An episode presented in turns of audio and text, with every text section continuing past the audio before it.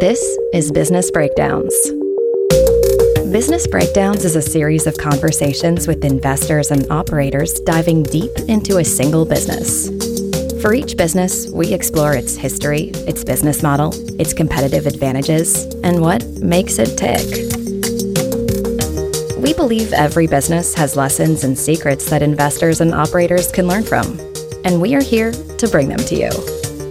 To find more episodes of Breakdowns, check out joincolossus.com. All opinions expressed by hosts and podcast guests are solely their own opinions. Hosts and podcast guests may maintain positions in the securities discussed in this podcast. This podcast is for informational purposes only and should not be relied upon as a basis for investment decisions. I'm Jesse Pujji, and today we're breaking down MongoDB. The MongoDB story traces back to 2007 when the founding team was running DoubleClick, a large ad tech business now owned by Google. They could not find an existing database software with the agility and scalability that the internet requires. Today, MongoDB has over 25,000 customers across 100 countries. To help me break down Mongo, I am joined by Ro Nagpal, an investor at Holocene Advisors. Listeners will recognize Ro from our breakdown of Twilio earlier this year. During our conversation, we get a 101 on database software. We talk through Mongo's creative approach to R&D. We'll learn about how database product advantage compounds and what protects Mongo from larger players like Microsoft and Amazon. Please enjoy this business breakdown of MongoDB. All right, welcome to Business Breakdowns. We have a super exciting conversation today, and the special thing that's happening, our first return guest, one of my good friends, Ro Nagpal. Welcome, Ro. Hey, Jesse. Glad to be back. Thanks for having me. So, the business that we are breaking down today is called MongoDB. So let's just start with the same question. What is MongoDB and give us a sense for their scale, where they intersect in the world today? MongoDB is a database company. They have about 29,000 customers. It's a little more than 800 million in revenues, growing uh, 40% with really fast cloud business underneath there. And they sell a solution called a database, and we can get into what a database is. You can kind of think of a database as a cell sheet, so a basic list of rows and columns. So, for example, when Jesse goes to Amazon and he clicks checkout, there's Jesse Pujji, his address, what he's buying, and where it's getting shipped to, his credit card information. And so a database is sort of underneath every piece of technology that you're using. So MongoDB sells a database. Can you explain for those who don't know what is a database and then maybe even zoom us out a little bit and I know MongoDB is in big data trend what is big data? Why does it matter? And maybe interweave that a little bit with their founding story. A database is where some of our experiences store the necessary information and it provides persistence. That means that the data is there when you turn your computer off. And when you turn your computer back on and you open the app up, that data is still there. So it's storing the information. And if you can think about it as, again, like just a massive Excel sheet with rows and columns. And in the old world, this was a simple problem. An example I like think about is, hey, you walk into Domino's. So 10 years ago, someone picks up the phone, they take your order, they grab your name, they put your address and your credit card information and what kind of pizza you want. And today, 20 million people at seven o'clock pick up their phone, click an app, and are trying to find a pepperoni pizza. The problem's really different. It's almost like the old world problem's like a guy on a yellow legal pad writing it down. And the new world is you have 20 million people in a Google Docs all at the same time. And so like you can quickly see those two problems require different sets of technology. They're different scales, they're different speeds. That's kind of the function that a database serves. If we zoom out and we look at just the general trend of big data, let's just skip all the fluffy stuff. I'd say the things that are really concrete are today, more than ever, you leave a lot of digital breadcrumbs on every single thing you do. Every time you pick up an app, every time you click part of an app, every time your mouse hovers on part of a website, every company that has that digital front end as part of their business, they can service their customers better if they like process, aggregate, analyze, think about that data and do it smarter than their competition. And I think the things that's really powerful about that idea is before, let's say you're running a marketing program. Five years ago, you 10 years ago, you take that information, you'd pump it into some sort of big mainframe and you'd crunch out and say, Hey, send these mailers to like the guys in St. Louis. Today, it's like, oh, I kind of tweaked the website a little bit. And in the next 30 seconds, I saw the game. Big data has so much value because we all live online, because there's so many breadcrumbs. If you make the changes in real time, you can see big returns quick. The last underlying foundational layer is storage and compute because AWS got real cheap. So you can keep all this stuff and think about it and play with it and see if there's anything valuable there where that wasn't possible 10 years ago. Oracle is famously known to have developed the database in the early days. And I want you to tell us a little bit about the founding story of Mongo in terms of, in the classic entrepreneur sense, what was the unmet market need or product need? Talk to us a little bit about SQL versus NoSQL and sort of how big data plays into that. And what was that insight that they had that made this such a, you know, it's an $800 million company today. So where did it start? How did it start? And what was that unique insight that drove it? Let's start with Oracle and how databases, the origin of databases. So Oracle is like almost 40 years old, I think. And so the database that Oracle sells is called a relational database. Relational databases are like really good for information that's very structured, where it has the relationships that you're going to define. And it's great for that calling the Domino's guy who enters the information into his computer one at a time. And when you want to make that system more powerful, you buy a bigger computer, like a bigger, expensive, more powerful computer. It's really accurate, so it doesn't mess up. So you don't want to mess up someone's credit card information or let's say their tax information or social security number. So you put it in a relationship. All right. So then you fast forward. Mongo's founded in 2007. Before you go on, like how big is an Oracle database? Well, you say credit card numbers. I'd say a lot of banking information runs on Oracle databases. I'd say big order systems for Walmart would run on Oracle. So they presumably already had billions or hundreds of millions of pieces of data in these databases. Correct. They're obviously the market leader. The world that Oracle dominates is kind of a $70 billion TAM, growing 8%. The founders of MongoDB, Dwight Merriman, Eliot Horowitz, and Kevin Ryan, they were working at DoubleClick, ad tech company. They sort of come across this problem of web scale that they can't find the solution to their web scale problem in the Oracle database. It's like the square in a round peg. And so they realize that they have to build something new. And the thing that's really hard about an Oracle database or SQL database is you kind of need to know how all the information is going to interact at the beginning and what information you want. So you can think about it as a set of tables within tables. So let's stick with our pizza ordering example. I got a list of customers. I got your name, Jesse Pujji. Then I got what kind of pizza you're ordering. Then I got your cell phone number. And then I have your address. Okay, now I add a second customer and he gives me his cell phone number and his home number. Then I add a fourth customer and he gives me his cell, his home, and his office. Now we're changing all of these parameters and the database has got to grow and shrink. And every time you do that, the relationship with how that database interacts with the other pieces, they get complicated. And so you can think about like the Oracle world is like, okay, I got one master database. Then in it, there's a little database just for your name and phone numbers. Then there's another little database for your name and your address. Then there's another one for like the name and type of pizza. Once you like multiply this times a hundred and all the SKUs maybe at a company, those relationships get very, very complex and they get very brittle. A good example say, okay, we used to only sell pepperoni pizza. Now we sell cheese and veggie. Recreate the whole sausage and it's a disaster. So these guys that found Mongo, they realized we need a better structure that scales. And so they come up with something called a document database. A good parallel for a document database is a Word file. So in an Excel sheet, everything fits into rows and columns, but in a Word file, you can write whatever data you want in whatever order you want. And so it's just a lot easier for a developer to build and think about that unit. What does big data mean? Why does someone call MongoDB big data versus kind of the old way of doing it? I think the scale at which, I don't know if we looked at the total scale of Mongo and how much information relative to Oracle, but I, I think the scale of problems that you can solve is materially larger and the speed at which you solve them. For example, if you can also scale Mongo dynamically, let's say you, uh, you know, everyone on the planet's ordering a pizza around the Super Bowl, you just grab more commodity units from AWS during that moment. And then once you're done taking all the orders, you give them right back. And so the idea that it, it scales dynamically, effectively to infinity for all intents and purposes, is an element of a big data solution. And then you can kind of think about, I'll just like throw out some examples. So weather.com uses MongoDB to store all the weather information. And then the developers all build several different applications off of it. So there's one weather.com, there's another one for tracking thunderstorms and tornadoes, blah, blah, blah. They're using the same building block. And so every time a developer comes up with a new idea to please customers, he doesn't need to go build a new database. That's a powerful idea. ADP, if you have an ADP app for your payroll, that app is working off of a MongoDB database. You can think about like whatever the millions and millions of people that get their ADP payroll that are checking every day. It's it's running off of MongoDB.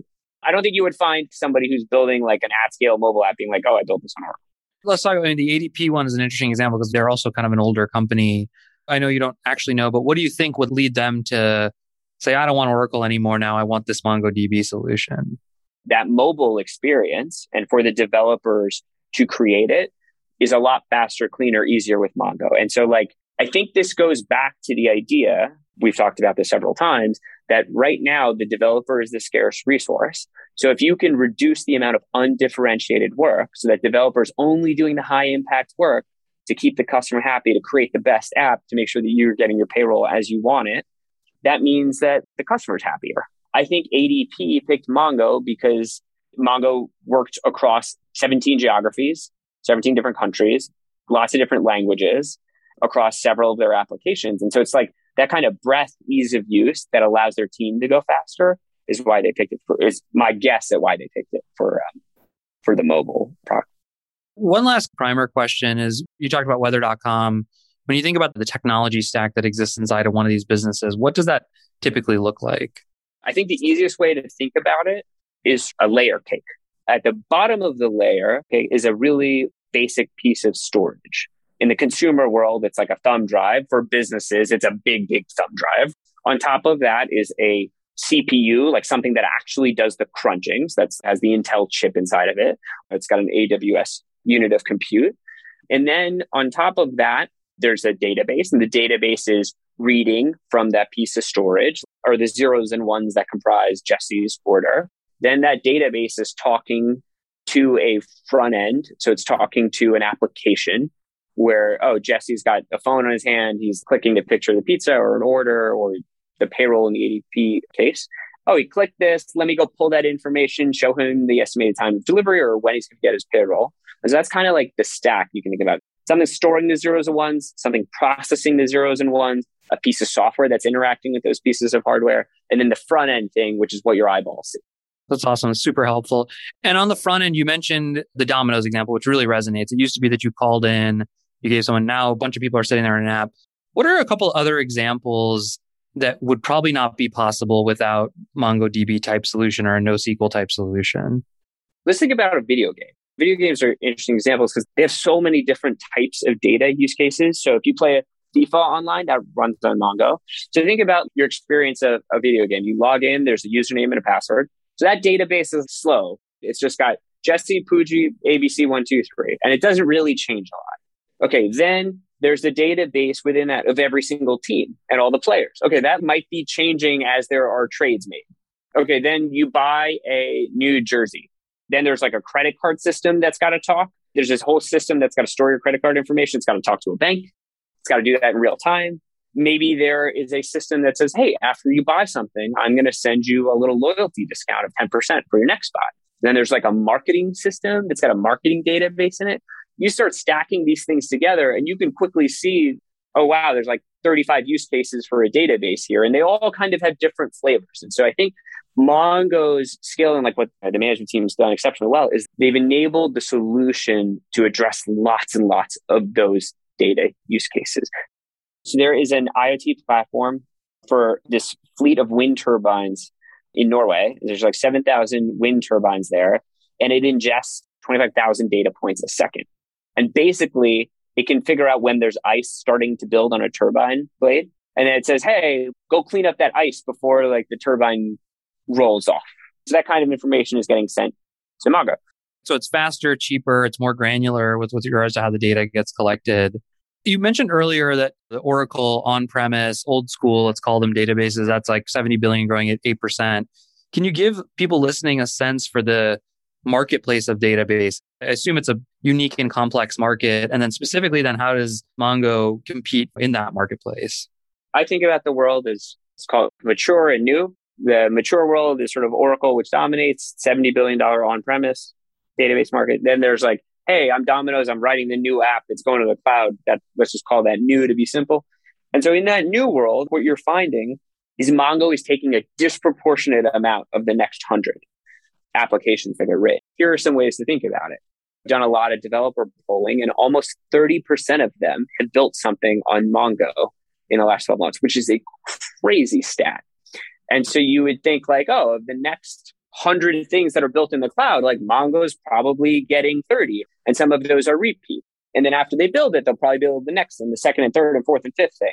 So that's how that's one way to think about where this market share could be heading. How big is the new market? How fast is it growing? And who are the other big competitors? My guess is that the new market is, I don't know how big it is today. I think if you said in 10 years, it'll be roughly $200 billion and it'll be half old world and half new stuff. So let's call it 100 billion in both pockets. I think it's also important to stress that the database market today is a 70 billion dollar market. You know, in the future it'll be 200 and Oracle has been doing this for 40 years and only generates 17 billion of revenue. So there's still a lot of room to run for multiple competitors. So now who are the competitors? So AWS has a database. They have several databases for each one of the flavors. A slow database, a fast database, a number crunching database. Aurora is a really popular database on Amazon. Amazon has a MongoDB copycat where they try to recreate that document database. We get into that. Azure has databases. Google has databases. Snowflake is a database that is used for a very specific data warehouse, big number crunching, really fast kind of use case. It's a big fragmented market right now, which is why like this is such a important market and company because once you build the application on the database, it's pretty painful to like move to anything else. So if I just said, Hey, Jesse, you're building a new Domino's app, build it on my cloud database. And then the next guy comes along and says, I'll give you a 10% discount or a 20% discount. You'd probably say no. Oracle's churn is 2%, the lowest churn you can find in tech, right? It sounds like this marketplace has a lot of different players doing a lot of different things. I don't want to use the word commoditized, but there's a lot of people who you can get database software for. What makes Mongo so distinct and why is it winning? I think there are a couple things about Mongo and some decisions that the team has made over the years that have really put them out front. So the first is just that architectural choice to be a document database that we talked about earlier. So that uniquely positions the solution for this next generation of apps that are being built. By the way, the next generation of apps being built, there's something like Microsoft talks about 500 million apps being built over the next couple years. Second is it's open source. So a lot of people can download it, try it out, build a prototype real quick for their boss and see how it goes before committing to a big contract. And so I think what that did was that seeded the market and got developer attention. If you talk to developers or read any of the developer feedback, it's just consensus that it's like the easiest to use cloud database. That developer ease of use made it the standard for NoSQL databases. And then additionally, they made the product, as they added new features, the product addressed a broader range of issues, problems and needs and use cases like for example, the video case use case that we walked through. And so that breadth of applicability, I think made it a very easy choice for a lot of people. And then the last thing is the storage engine, which is sort of how the code talks to the underlying storage is uniquely powerful. I'd say if you had a bad storage engine, then only one person could edit the information at the same time. If you have a great storage engine, multiple people can be moving super fast on the database. Just think about one person in Excel versus a hundred in a Google Docs, all making changes. In my head, I go, Oracle built the database for the PC or the computer. And then these guys came along and said, given their early internet experience, and said, what would be the database that you would need for the internet to run internet applications? And that's kind of what Mongo is. Is that a fair way to think about it? Exactly. I want to shift a little bit to their business now and how this shows up in the numbers. I'm curious what you think first, what are the most important metrics and numbers for this business? And then maybe if you can walk us through the P&L just to give us a sense for their margins, how they spend money, and so on and so forth. So it's really important as a precursor to this. For a long time, the vast majority of their product was sold on premise. So people would buy a license of MongoDB, they'd buy a server, they'd hire a guy, they'd plug it into the wall and install MongoDB, and they would build their application on premise. The last let's call it three or four years, they've really transitioned by this year, it'll be the majority of the business to a cloud database product called Atlas. And so that is the most important part of the business because that is where the future is. Atlas is approaching 500 million this year out of total company revenue of 800 million. Last quarter, it grew 80%. So this is accelerating. You know, as a company that's been around since 2007 and it's accelerating. They have 29,000 customers, as we mentioned, and just really lock in this idea of the long tail and how powerful their cloud strategy is. This year, they're on pace to add 8,000 new customers. If you rewind three or four years ago, they added 3,500. So you have this company that's been around for a while and their cloud strategy is just exploding the top of the funnel. The total subscription revenue of the business is roughly $800 million. The total revenue is growing roughly 40%, with obviously the cloud piece growing considerably faster. You can kind of extrapolate from there. This is like a gross oversimplification, but on average, average customer spends $27,000 a year. There's some that are spending millions and some that are spending very little. The gross margins of the business are around 72%, and they're close to break even, slightly negative. In that gross margin, you and I obviously did Twilio, and we said that they had a lower one because they had to pay out the telecom providers. What are the big items in their cost of sales? And then I know sales and marketing is a huge chunk of their revenue. So can you talk a little bit about that? In gross margins, if you just downloaded the MongoDB code and ran it in your own building, that obviously is crazy high margin. And but if they run the cloud service, the cloud database for you on AWS, they have to pay that cost to AWS. An important thing to consider in that is you no longer have the person in your building that is running around stitching together the server and the storage and putting the MongoDB on top. They've fully optimized that so you don't have to spend time or resources on it. And every time they make a change or roll out a new feature, you don't need to have someone go update it. They just updated it in the cloud. So boom, tomorrow you have that new feature if you want it, or if there's a security problem, they can also do that instantly. So you think about their sales and marketing spend, there are all the costs of marketing to get those freemium users. And then there's a sophisticated enterprise sales force. So they'll say, Hey, Jesse launched this new clothing app and he started off free from the website. But boy, it looks like his data usage is growing. Let's have a really good rep who works in retail called Jesse and make sure he knows that we're here to support him as his e-commerce business explodes and show him these new features. Got it. It's a 55%. I mean, you look across these businesses all day.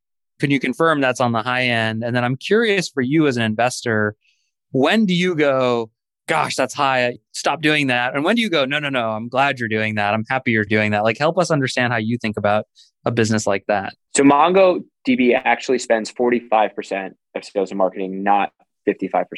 But I think right now there's whatever, 150 or 200 software companies in the public landscape. It's enormous. And you can find every flavor of sales and marketing. You can find the people trying to squeeze the pennies out, and you can find the people that are burning it as fast as they can.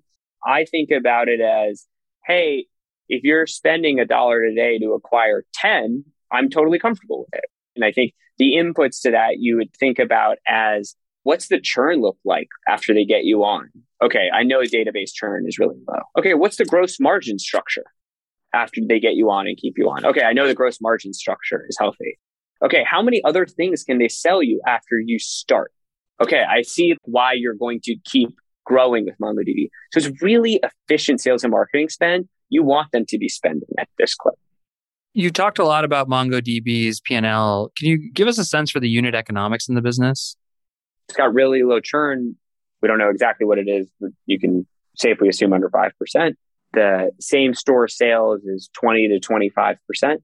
The base grows at that clip every year. It costs them roughly thirty or forty thousand dollars to acquire a logo, which likely has a lifespan of decades. And they have gross margins in the low 70s today.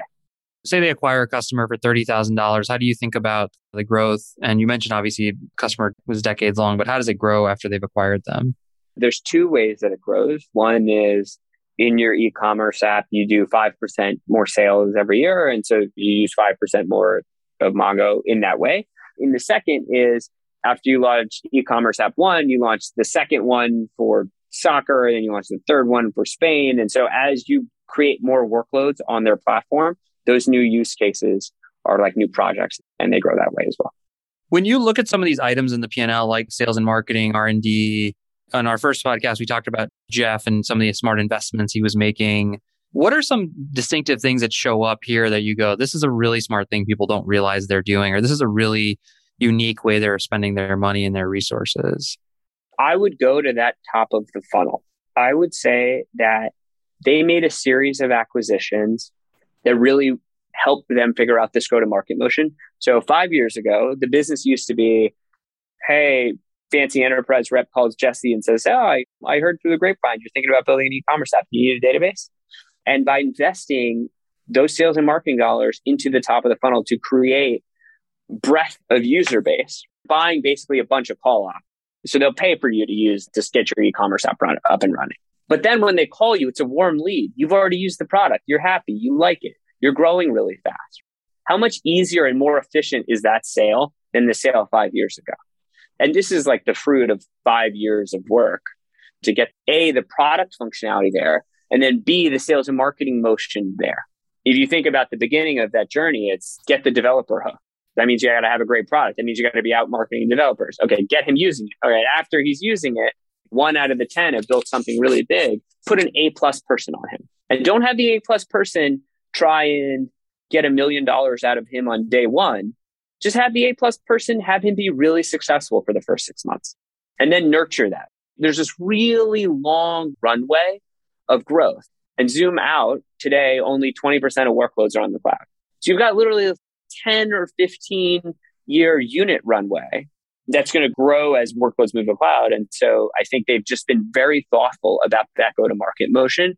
And it's not an easy thing to do because it's a combination of product and sales and marketing. Those two engines working together.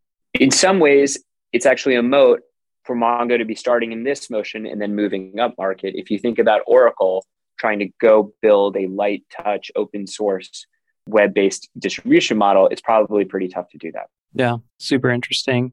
You mentioned obviously they're open source. Can you talk about the difference of how that shows up in businesses and business models and software?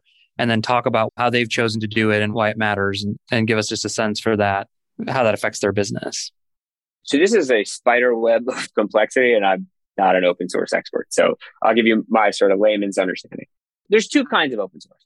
There's one kind of open source that says, hey, we're going to get a thousand people to work on this we'll all kind of vote as a community and that'll kind of determine what the features are. And then there's another kind of open source, which is the type that Mongo is, which is, hey, we're going to build it, but we're going to open our technology up to the world.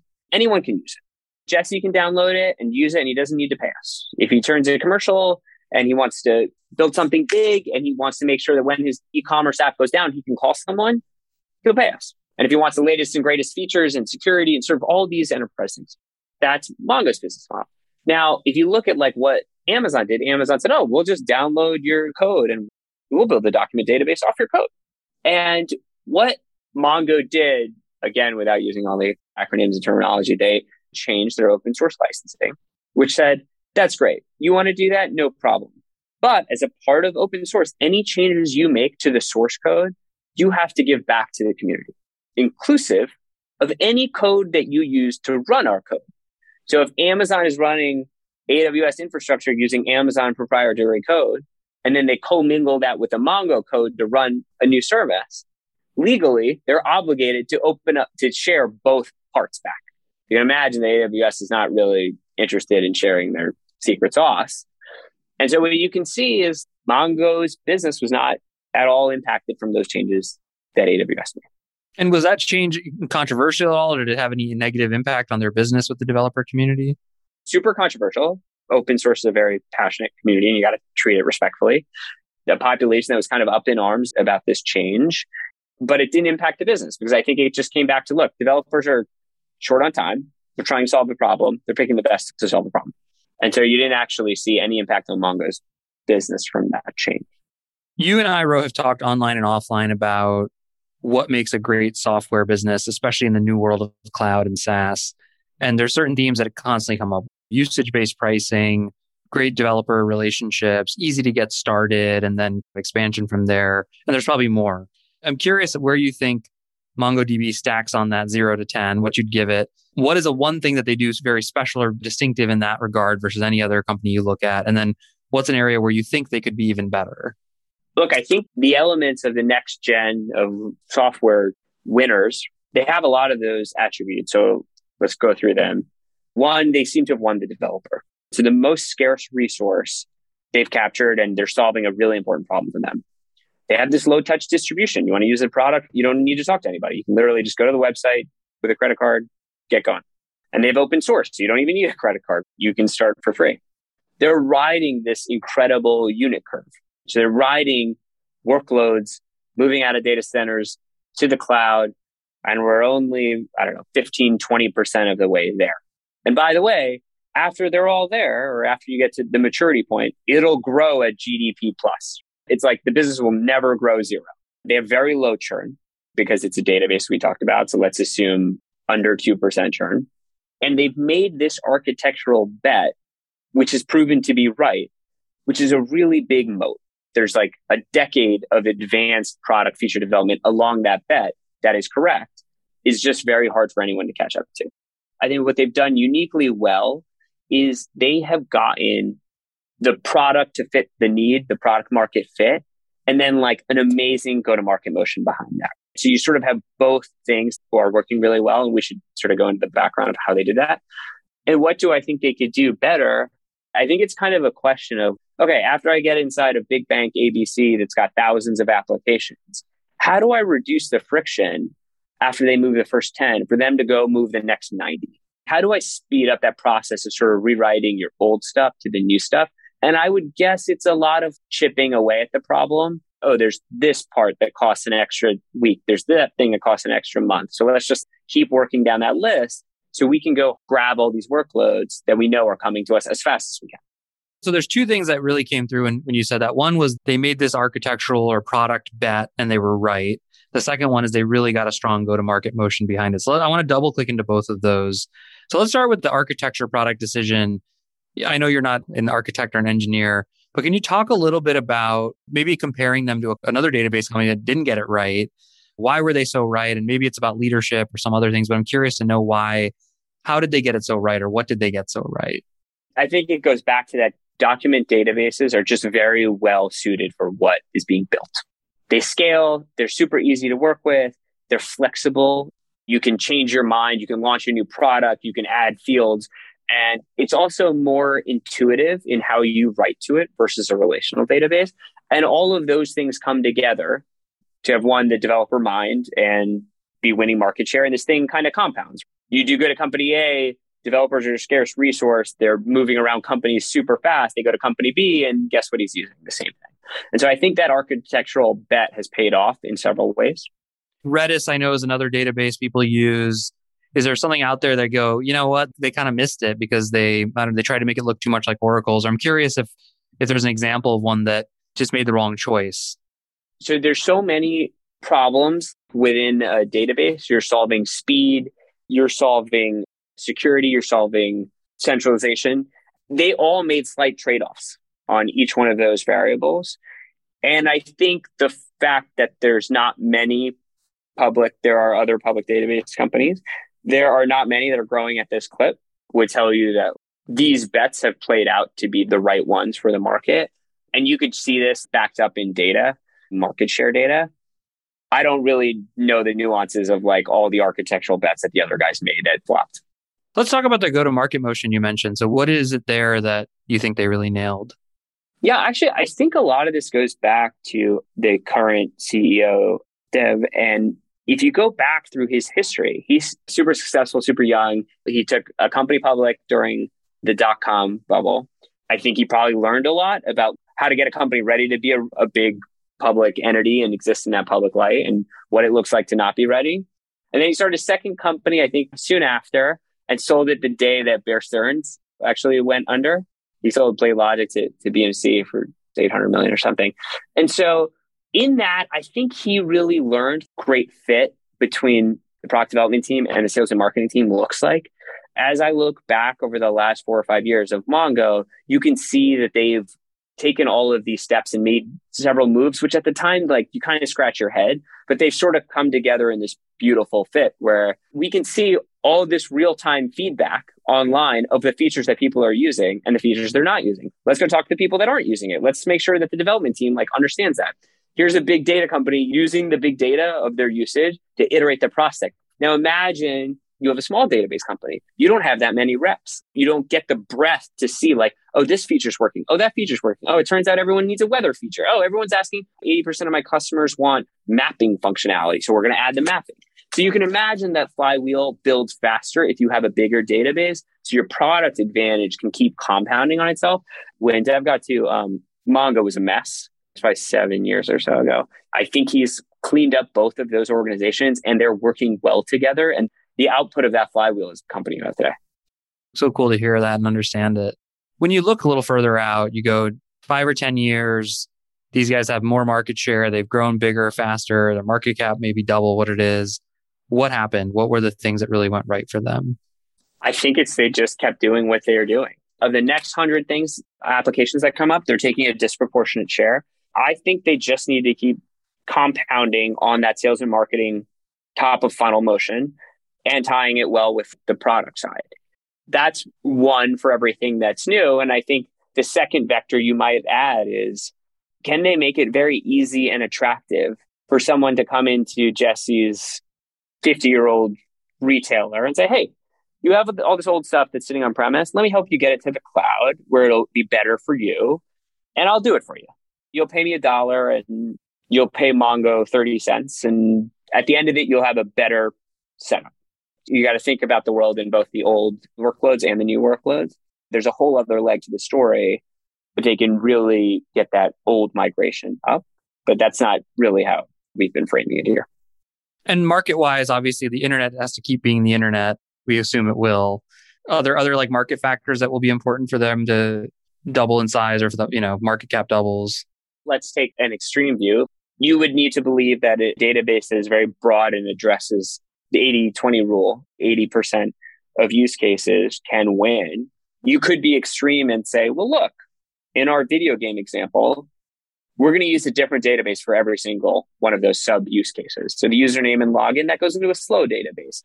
The one that does the credit card transaction that goes into a super secure database. The one that does the marketing that'll go into a snowflake database. You might have that view of the world that for each of those use cases there will be a specialized player. And so you'll cobble together 10 of these. That's possible. Is M&A an opportunity for them? The M&A they've done has been one was WiredTiger, which was around that storage engine we talked about before. They did one to help them really get the go to market motion of online customer acquisition right and how to run database as a service. When they took that over, that's obviously a different business. It's about a company called mLab to do that. So it seems to have always been around like a targeted function or skill set. As far as the product's expansion goes, the vast majority of that's been organic. I don't see the obvious M&A. I'm sure there is some, but I don't see it.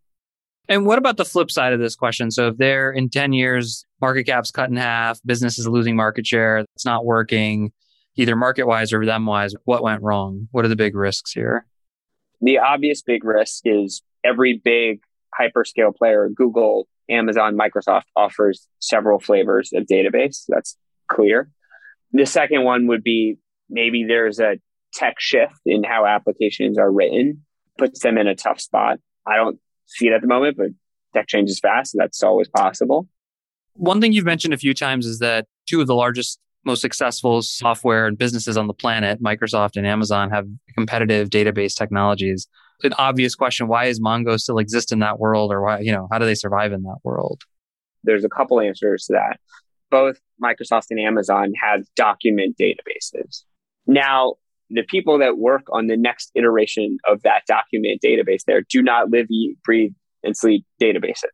So naturally the smartest database minds for cloud database in a document database are all at MongoDB. So there's a little bit of just, hey, the product's iterating faster. And I can prove that to you with data. So if you looked at developer comments and questions on the Amazon document database versus the Mongo database, you could clearly see like they're miles apart on adoption. So that's quantitative comment. And then the second thing you'd say is, oh, there's a value to being Switzerland. Anyone who signed up for maybe an IBM database and has had the price raised on them 20 times over the last 40 years knows if they go 100% all in on Microsoft or Amazon, they run that risk. If they put their data, their compute, their app, everything lives there, they're signing up in the future to potentially that risk. So by having MongoDB as the database layer that's Switzerland, you run it on Amazon, you run it on Microsoft or other clouds, you are hedging that risk. What if Microsoft doesn't have a region in this corner of Brazil, but Google does? You can get that geographic footprint. Product speed and quality of evolution. And then there's like a value to being Switzerland. You know, the last questions here, we kind of asked three lessons for builders, lessons for investors, and then places for further study. So let's just take them one at a time. When you look at this story, if you're an executive or an entrepreneur out there, what's the big lesson? One of the lessons is obviously like cater to the scarce resource. The scarce resource is the developer and the IT organization. If you make them more efficient, they will love you and that will lead to a great business. Two is they made this move to the cloud product. This company wasn't born in the cloud. So they made this move to the, the cloud, which there's not a lot of infrastructure companies that have done that successfully. They massively expanded their TAM. Before they were just competing in that on-premise world. And in the cloud world, they're getting the dollar that you used to pay for the person to run around and plug stuff in. So the TAM is much bigger because they captured that sort of spend. But it's also bigger because now they're selling to customers in India that they never put a sales guy in front. Getting the product right, getting the distribution right together, you can create markets that are way bigger than all we think. So that's what I would stress. And for investors, what are the lessons? It's funny. It's I think it's almost the same lesson. It's very easy to say, oh, I've seen this before. This is a database. The market looks like that other database that I know. It's been around for 40 years. You kind of peel back the onion. You're like, wait a minute, this is a totally different market with totally different attributes, growth rates, sizing, and ultimately what it may look like. I think it's that same idea, really understanding what the market is, understanding why they're winning, and then like the leading indicators. And so they've captured the scarce resource. And so if you were early in figuring that out, you could kind of see this story playing out a year, year and a half ago. Is there something here on this one I want to poke just because you mentioned the company was a mess and then the CEO Dev came in? Like, is there a lesson around management or could someone have predicted this when he came in or why wasn't it on track to do this before he came in? If I was smart, I would have gone back and like read his whole bio at the time, but I totally missed that one. I think you went back into his past and like dug around why they picked him to run the company. Boards don't change CEOs when things are going great you could see that he had like a very unique background that was well suited for why it was messy. I'll tell you a funny story on this. But when it was private, I remember being at one of the user conferences in New York City. The CEO at the time gets up on stage and says, Man, we have built something amazing. You guys love us. It's incredible, but you don't pay us much. And I just remember thinking, I was like, wow, I've never heard a CEO say that on stage at one of his events. That doesn't sound very good. I think when Dev came in, he got the product right that solved the problem for his customers, and then he put a great sales marketing machine together, and those two flywheels hit. Because clearly before they had a lot of developer love, but they couldn't get it, the dollars behind it. And just to put a stat around that, from 2007 to like 2020, they had 100 million downloads of the product. In the last 12 months, they've had another 100 million downloads of the product. Wow. That says something. What a crazy idea. Crazy. Yeah. People want to learn more about databases, Mongo. Where would you guide them to do further study?